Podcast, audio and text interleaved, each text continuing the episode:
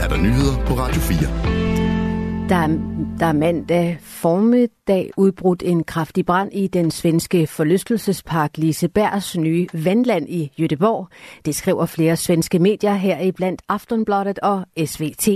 Ifølge svensk beredskab er der gået ild i en vandrusjebane.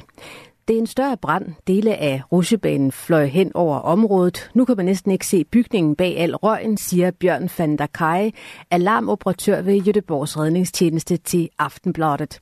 Der er for nuværende ingen meldinger om personskade og heller ingen prognose for, hvornår branden forventes at være slukket. Ifølge SVT kan røgsøjler ses over hele byen. Det var i første omgang usikkert, hvorvidt nogen opholdt sig i bygningen, da den brød i brand. Flere republikanske politikere kritiserer nu Donald Trump. Kritikken kommer efter, at Donald Trump kom med en opsigtsvækkende kommentar om sin manglende villighed til at beskytte lande, der ikke har betalt deres kontingent til NATO-alliancen. Den tidligere præsident for USA, Donald Trump, kom med kommentarerne på et vælgermøde. Blandt andet siger den republikanske senator Rand Paul ifølge mediet Politico, at Trumps udtalelser var en dum ting at sige.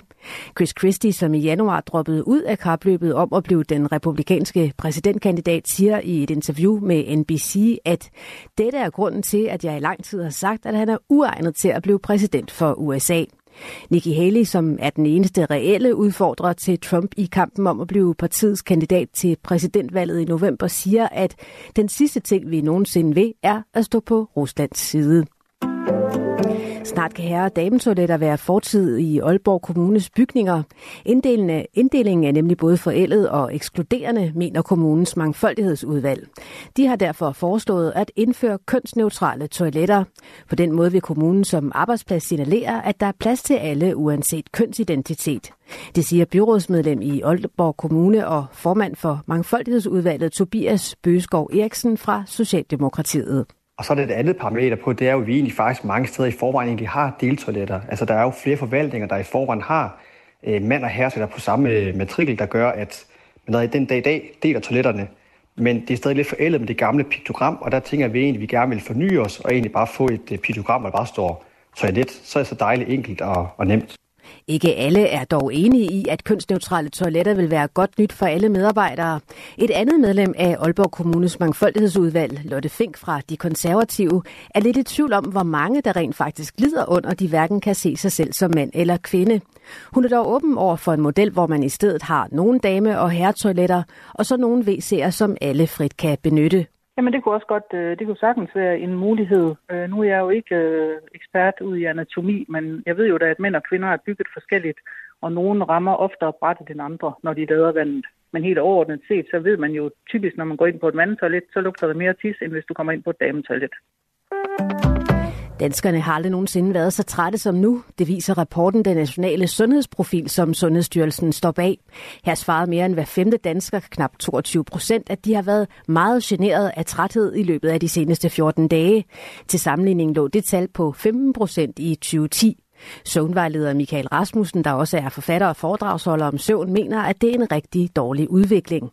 Vi må konstatere, at øh, siden Danmark har målt på det her siden 2010, der er det gået ned ad bakke. Og vi ved jo, at det har det gjort de sidste par årtier. Så, øh, så så mange mennesker sover for lidt og for dårligt. Øh, det er altså rigtig skidt, og det er øh, ja, hvad skal man sige, nærmest en platform, man kan ligge for ekstra antal livsstilssygdomme osv. senere hen. Så det skal vi se at få gjort noget ved. Michael Rasmussen understreger, at der er flere faktorer, som er afgørende for en god søvn. Han peger alligevel på smartphonen som en stor del af grunden til den manglende søvn hos danskerne som gjorde, øh, at øh, vi har fået stillet en frygtelig masse stimuli til rådighed for vores opmærksomhed.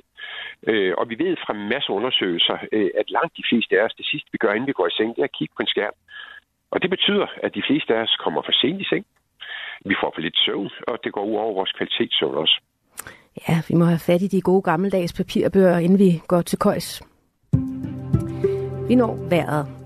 Overskyet med udbredt regn, slud eller sne. I løbet af dagen holder det efterhånden tørt over de sydvestlige egne. Temperaturer mellem frysepunktet og op til 7 graders varme. Svag til jævn vind omkring øst ved kysterne stedvis op til frisk vind. Det var nyhederne her på Radio 4. Der er flere nyheder igen om en time.